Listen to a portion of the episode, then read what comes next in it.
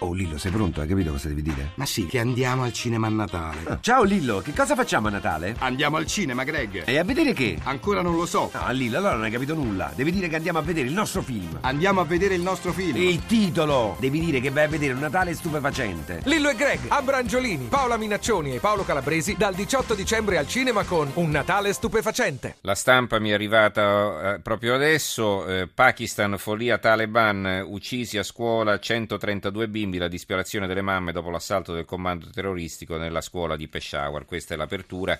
Poi ci sono due colonne dedicate a Napolitano. Napolitano avverte evocare elezioni crea instabilità. Il presidente difende il governo da sindacati e minoranza PD. Resterò fino alla fine del semestre dell'Unione Europea. C'è un richiamo in prima pagina naturalmente per la vicenda dei Marò e poi si parla anche del, uh, del grande successo di Benigni in televisione.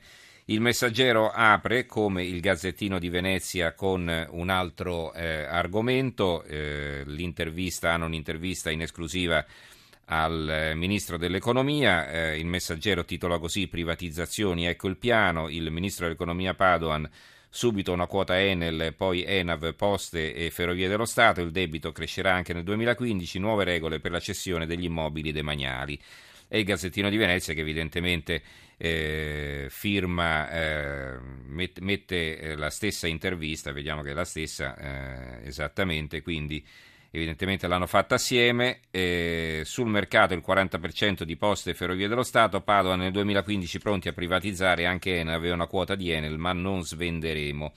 Il ministro dell'economia, situazione in Grecia delicata ma meno grave che nel 2010. Qualche altro titolo prima di affrontare l'ultimo argomento, il fatto quotidiano di taglio basso a questa notizia, Farinetti Expo regalo al fan di Matteo, grande abbuffata, il più grande ristorante del mondo. In due padiglioni e 4.500 metri quadrati si alterneranno 120 cuochi, a loro il 70% degli incassi, il resto al patron di Italy. Il problema però è che non c'è stata nessuna gara e che tutto è avvenuto prima dell'arrivo di Cantone il commissario anticorruzione. Il Corriere dell'Umbria apre con una notizia dedicata al Natale, regali, la corsa non è partita, spesa pro capite in calo, si prediligono generi alimentari e giocattoli, saldi anticipati al 3 gennaio. Italia Oggi, quotidiano economico, province, non cambia nulla, dovranno continuare a gestire le stesse funzioni eh, rifiutate dalle regioni ma con un taglio alle risorse di 1,3 miliardi e con 20.000 dipendenti in meno. A proposito di giornali economici, l'apertura del sole 24 ore sul rublo e sulle borse, rublo ancora in caduta libera, i mercati puntano sulla Fed, borse in rally in attesa di un rinvio del rialzo dei tassi americani. E ricordiamo che la borsa di Milano eh, e le altre borse europee, dopo giorni di continui cali, hanno chiuso in crescita. Milano ha guadagnato il 3,27 e eh, con un guadagno fra i 2 e i 3 punti percentuali anche Francoforte, Londra e Parigi. E il Dow Jones invece ha chiuso in negativo con una perdita di mezzo punto percentuale.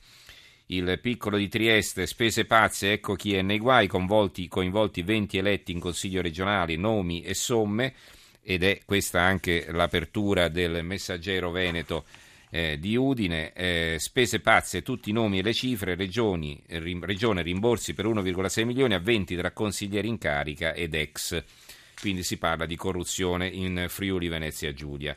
E siamo arrivati all'ultimo argomento di oggi. In linea abbiamo Carlotta Lazzarotto, bassanese originaria di Valstagna che vive e lavora a Sydney. Buonasera Carlotta. Buonasera, direi buongiorno. Buongiorno a te, sì, perché eh, da te sono le dieci e mezza e quindi la giornata è appena incominciata. Ecco, ti abbiamo chiamata perché abbiamo visto, abbiamo dato notizia ieri di un richiamo in prima pagina sul Gazzettino di Venezia, eh, si dava notizia appunto che eh, c'era una testimone italiana eh, della, della brutta vicenda eh, di Sydney, ricordiamo questo eh, matto che aveva preso in ostaggio diverse persone all'interno di una cioccolateria. E, e tu, diciamo, eh, dove ti trovavi? Ci puoi raccontare, diciamo, come, come sono avvenuti i fatti e tu dove eri in quel momento? Sì, certo, io mi trovavo nel mio ufficio che si trova più o meno a 450 metri dalla cioccolateria Lind Um, ero comunque al sicuro, però ovviamente non appena abbiamo visto la notizia al TG ci siamo spaventati più che altro perché abbiamo iniziato a vedere tutte queste immagini um, de- degli ostaggi che si appendevano alle finestre, abbiamo visto la, la bandiera islamica, quindi abbiamo subito pensato a un tentativo di attentato, poi hanno iniziato a dire ci sono bombe in giro per la città, eccetera, quindi sai, anche se sei al sicuro all'interno di, di un edificio, la paura c'è, perché non si sa mai cosa possa succedere. Quindi sì, momenti di tensione, io personalmente sono una persona anche molto apprensiva, quindi ho iniziato a mandare messaggi a tutti a casa perché so che anche nel mio piccolo paese tutti si, si agitano molto, mm-hmm. molto facilmente, quindi ho voluto tranquillizzare. E, e sì, niente, poi la cosa più brutta secondo me è stato il fatto che continuavamo a vedere immagini, però non, non c'erano non c'era nessuna novità, cioè questi sono andati avanti per 16 ore praticamente con le stesse immagini, con questo patto all'interno della cioccolateria e io non avevo neanche il coraggio di muovermi. Ecco, tu eh, questa cioccolateria la conoscevi, l'avevi già frequentata? Io ci andavo, sì, ci sono andata un paio di volte, ovviamente adesso le temperature qui a Sydney, grazie a Dio, sono, sono belle alte, quindi non sono andata a prendermi la cioccolata alle 9 del mattino, però è anche una mm. caffetteria. Mm quindi ovviamente io ci passo ogni mattina per andare al lavoro perché vivo a 20 minuti più o meno dal mio ufficio. Eh, quella mattina ci sono passata, nel senso sono passata per la strada dove si trova la gelateria e non, non mi sono fermata in quella zona a prendermi il caffè perché ero di fretta, altrimenti mi sarei fermata non necessariamente in quella cioccolateria, mm-hmm. però magari in una zona vicina. Quindi sì, ovviamente il rischio, il rischio c'era per me, ma come per qualsiasi altra persona, adesso non è che quello che hanno scritto nei giornali è fatto anche magari un po' esagerato, però ovviamente è normale. Non mai fidarsi dei giornalisti. no, non voglio dire eh, questo. No, però. no, va bene. E, no, volevo chiederti tu cosa fai, da quanto tempo sei in Australia e come ti trovi? Eh, io sono qui dal 2010, sono venuta inizialmente come tutti i miei coetanei, penso a cercare un attimo di fortuna, sono sempre stata un po' una vagabonda perché ho iniziato a viaggiare da giovane. Però sono Quanti anni hai adesso? Iniziato 29. Mm-hmm. Prima dell'Australia vivevo in Cina perché ho studiato, ho studiato il cinese, poi mi sono trasferita qui e lavoro da quattro anni, adesso faccio, lavoro per un'azienda che si chiama Precision Sourcing, facciamo ricerca del personale informatico e mm, niente, mi trovo bene, ti dico, l'Australia ovviamente è la terra un po' da sogno per tutti i giovani al momento, però il mio messaggio è quello di, di far capire a tutti che comunque se non si lavora Sicuramente puoi andare anche in Australia, però alla fine non tutti rim- non riescono campi. a rimanere. Mm-hmm, esatto. E, um, ho avuto la fortuna di avere un'azienda che mi ha sponsorizzata, sono diventata da poco permanente, quindi adesso posso stare qui quanto voglio, anche se la mia intenzione non è quella di stare qui per sempre, perché anche se si sta bene la mancanza di casa è tanta, quindi vorrei tornare magari in Europa per essere più vicina alla mia famiglia e ai miei amici. Mm-hmm. Ecco, quanto ha colpito questa vicenda eh, l'opinione pubblica australiana? Immagino che tutti i mezzi di informazione si siano occupati in abbondanza e, e per, ore e ore, no? le televisioni, le radio, per non parlare dei giornali, delle paginate che sono state eh, scritte su questa storia, su questa brutta storia. Sì, sì, ovviamente i media stanno impazzendo al momento. Nel giorno stesso, il lunedì, noi avevamo appunto la TV su Sky News però l'immagine, come ho detto prima, era sempre ferma sulla stessa scena.